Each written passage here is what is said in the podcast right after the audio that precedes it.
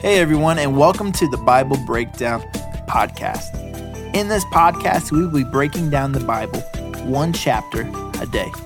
Whether you are a new believer or have been following Christ for a while, we believe that you will learn something new and fresh every single day.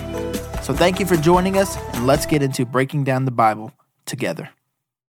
Well, hello, everybody. Welcome back to the Bible Breakdown Podcast with your host, Pastor Brandon. Today, Deuteronomy chapter 22. And if I were to give this one a title, it would be Community is a Team Sport.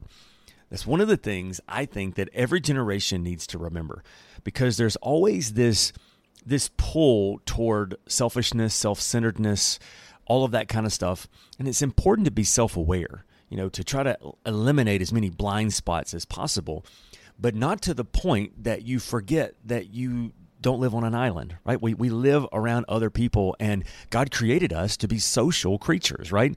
So we're going to jump into that as Moses continues to teach about community as a team sport. But as always, if you like what we're doing here, make sure that if you're listening to this on the YouTubes, that you are like, sharing, and subscribing. Also, you can comment on these because I know some people don't do the Facebook thing. So if you want to go there and comment any questions you have about this, comments, angry outburst, whatever you want to do, let me know how you are interacting with God's word. But of course, I'd love for you to go to our Facebook group at Bible Breakdown discussion. And same thing, let me know how you are relating to all of this. And I have a question for you today, and that is oh, by the way, also make sure you go to the podcast and you give us a five star review. It really does help us. And give us a comment because a lot of times when people are looking for a new podcast, they will look at the comments to say, what am I going to find? When I go to this podcast. They're going to look at my description and go, "Well, that's what this joker wants me to find. What am I actually finding?" So make sure you're leaving some good good good comments, okay? But here's my question for the day when it comes to the Bible breakdown discussion, and that is this: What is your number one challenge when it comes to doing life with others? Is it you're just a natural introvert? Is it maybe some pain from the past? Is it that you just think that most people are idiots? I really excuse me. I got choked up on that one. I really want to know what is it about community, doing life with others that you find to be the most challenging. I'll be honest with you and tell you I think it's because we all come from different backgrounds and it can be hard to sometimes find common ground with people. And that's one of the things that Moses is doing here. He is setting up common ground. I love this idea of Moses talking to this young generation, people that he has watched grow up and he's saying to them, I can't go into the promised land, but I can send you ahead and I can cheer you on for success. I almost have this idea. This is probably not what he was doing, but this is just this is Pastor Brandon's imagination here.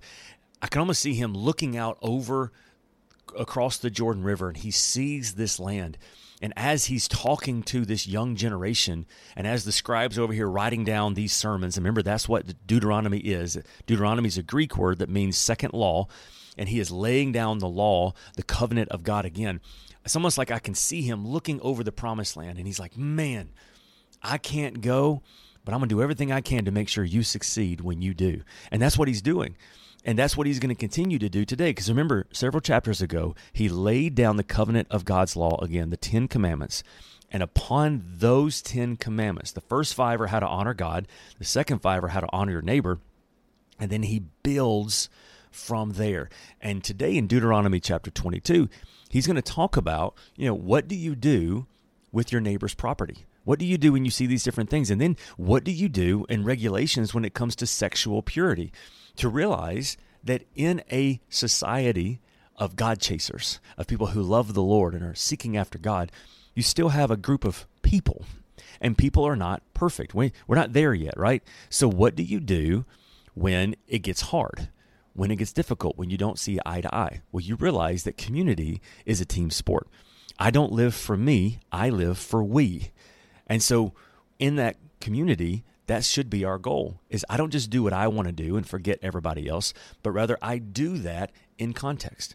In our culture we see that all the time. And so let's talk through this together and let's read god's word and see how even though this was written likely 4000 years ago it still can speak to us in principles today. So you ready? Let's do this. Let's look at deuteronomy chapter 22 in the new living translation starting with verse 1 god's word says this if you see your neighbor's ox or sheep or goat wandering away, don't ignore your responsibility. Take it back to its owner. If its owner does not live nearby or you don't know who the owner is, take it to your place and keep it until the owner comes looking for it. Then you must return it. Do the same if you find your neighbor's donkey, clothing, or anything else your neighbor loses. Don't ignore your responsibility. If you see that your neighbor's donkey or ox has collapsed on the road, do not look the other way. Go and help your neighbor get it back on its feet. A woman must not put on men's clothing, and a man must not wear woman's clothing. Anyone who does this is detestable in the sight of the Lord your God.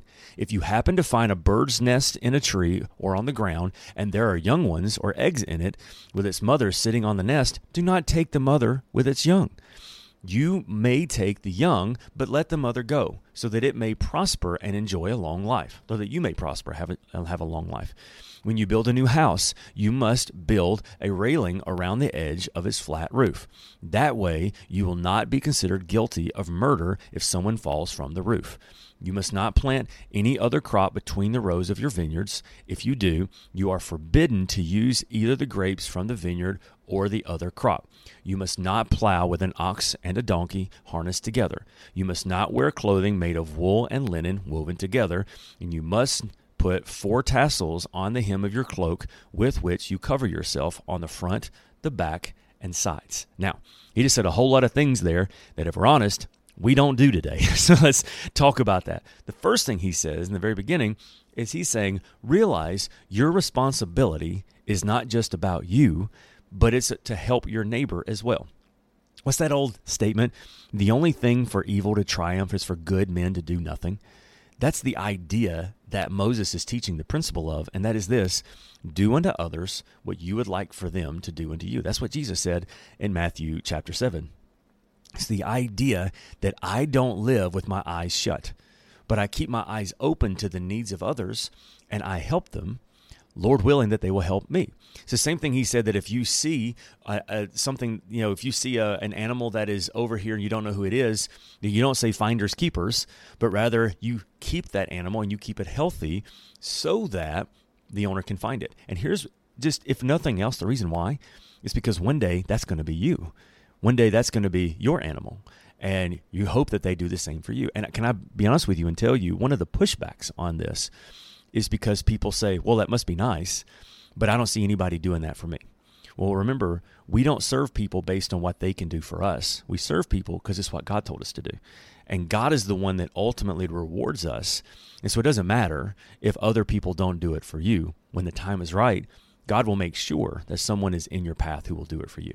The next thing he said is, is a woman must not put on men's clothing and men must not wear woman's clothing. The idea is about keeping your identity established and secure.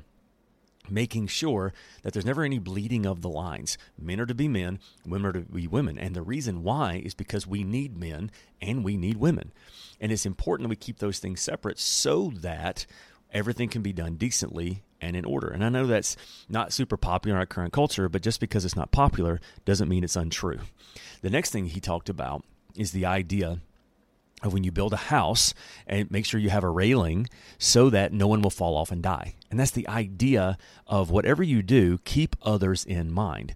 Make sure that you're never thinking just about yourself, but you're thinking about others as well. And then the idea when he says there at the end of that section, he said he talked about wearing particular clothing in a particular way. A lot of scholars believe the reason why the idea of wool and linen together was because in the area there were different pagan nations who would do certain things that was intended to be part of their allegiance to certain paganistic worship and certain things like that. And God is saying when you go into the promised land, you need to look different like you should be very specifically different from everybody else that's around you. And that's important for us to realize today. Now, do we still need to do this specifically? No.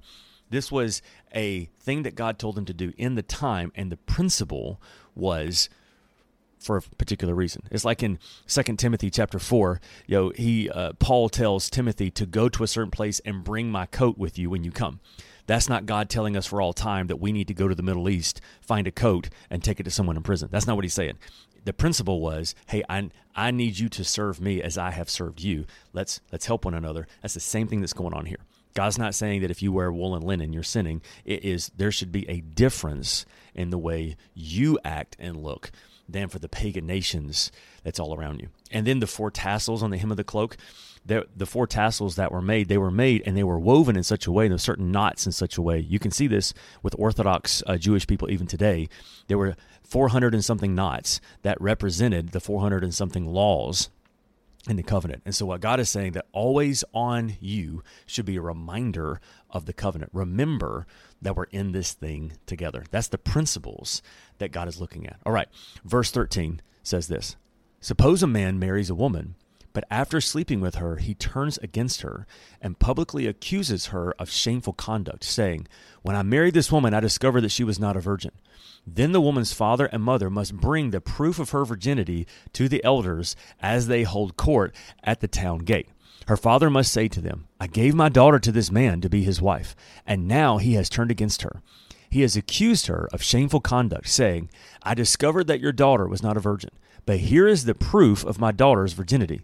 Then they must spread her bedsheet before the elders. The elders must then take the man and punish him. They must also fine him a hundred pieces of silver, which he must pay to the woman's father, because he publicly accused a virgin of Israel of shameful conduct. And the woman will then remain this man's wife, and he may never divorce her. Now, pause. Now, this is bizarre, but let me tell you what they used to do back in the day. Okay, so what would happen is now, first of all, a wedding feast could last up to seven days. So what happened is on the first day, they would have the wedding ceremony and all the different things. And then there would be this time when all the other folks would go and start celebrating. And the new husband and bride would go into the bridal chamber. And what they would do is, is they would spread a linen sheet under them as they would consummate the marriage. Okay, and because of the situation where it was, uh, there would be blood involved, and I'm getting feeling really awkward when I'm talking about this right now. There'd be blood involved, and the blood would get on the sheet, and then they would hold that. They would keep that. I know it's disgusting, right? But they would keep that so that if ever it came into question as to whether or not this young lady was pure or whether or not they ever consummated the marriage, they had proof that everything was on the up and up, everything was the way it needed to be. And then after that, they would go in and to the rest of everybody else and celebrate the marriage. Can you imagine how awkward that would be?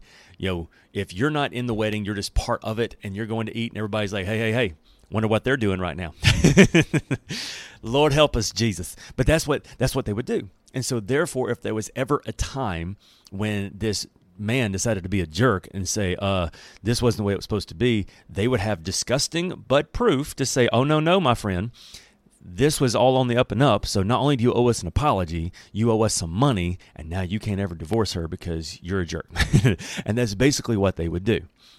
But, verse 20, suppose a man accuse accusations are true, and he can show that she was not a virgin. The woman must take be taken to the door of her father's home, and there the men of the town must stone her to death. For she has committed a disgraceful crime in Israel by being promiscuous while living in her parents' home. In this way you will purge this evil from among you. If a man is discovered committing adultery, both he and the woman must die. In this way you will purge Israel of such evil. So, once again, you realize this is not, you know, a situation where the women are being beat down and it don't matter what the men do. He says, no, no, no, no. If you catch two people committing adultery, they both die. It's pretty big, pretty serious. And that's important too because you realize that when you have sex with someone, you join together with them, not just physically, but there is a spiritual soul tie that is created. And therefore, God, knowing that, says you need to treat this as holy and as sacred and special because you cannot unone something that has been won. Once you are together, there's always going to be a soul tie there unless you break it spiritually. And even then, that is very hard to do. So you have to be very, very careful with this. All right, verse 25. But if a man meets the engaged woman out in the country and he rapes her, then only the man must die. Amen. Do nothing to the young woman she has committed no crime worthy of death. She is as innocent as a murder victim. Since the man raped her out in the country, it must be assumed that she screamed and there was no one to rescue her. Suppose a man has intercourse with a young woman who is a virgin but is not engaged to be married. If they are discovered, he must pay her father 50 pieces of silver, and then he must marry the young woman because he has violated her, and he may never divorce her as long as he lives. A man must not marry his father's former wife, for that would violate his father. Uh, amen to that. Okay, so as we finish up this chapter, there was a lot there, but the main idea of all this that Moses is saying is is that community, living together, it's a community and it's a team sport.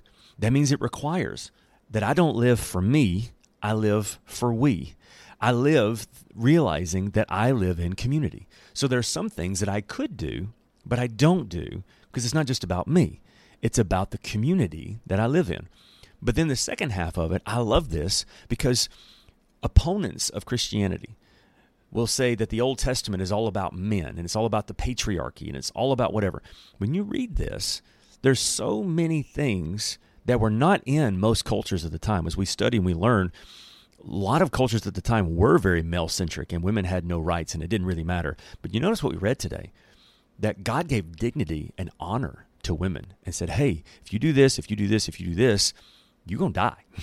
you you can't be you can't be hurting these ladies like this. You know, you can't do these different things." And so far from taking away dignity from women, the Old Testament gives dignity to women that almost no other culture at the time had. And so it's actually quite beautiful when you think about it.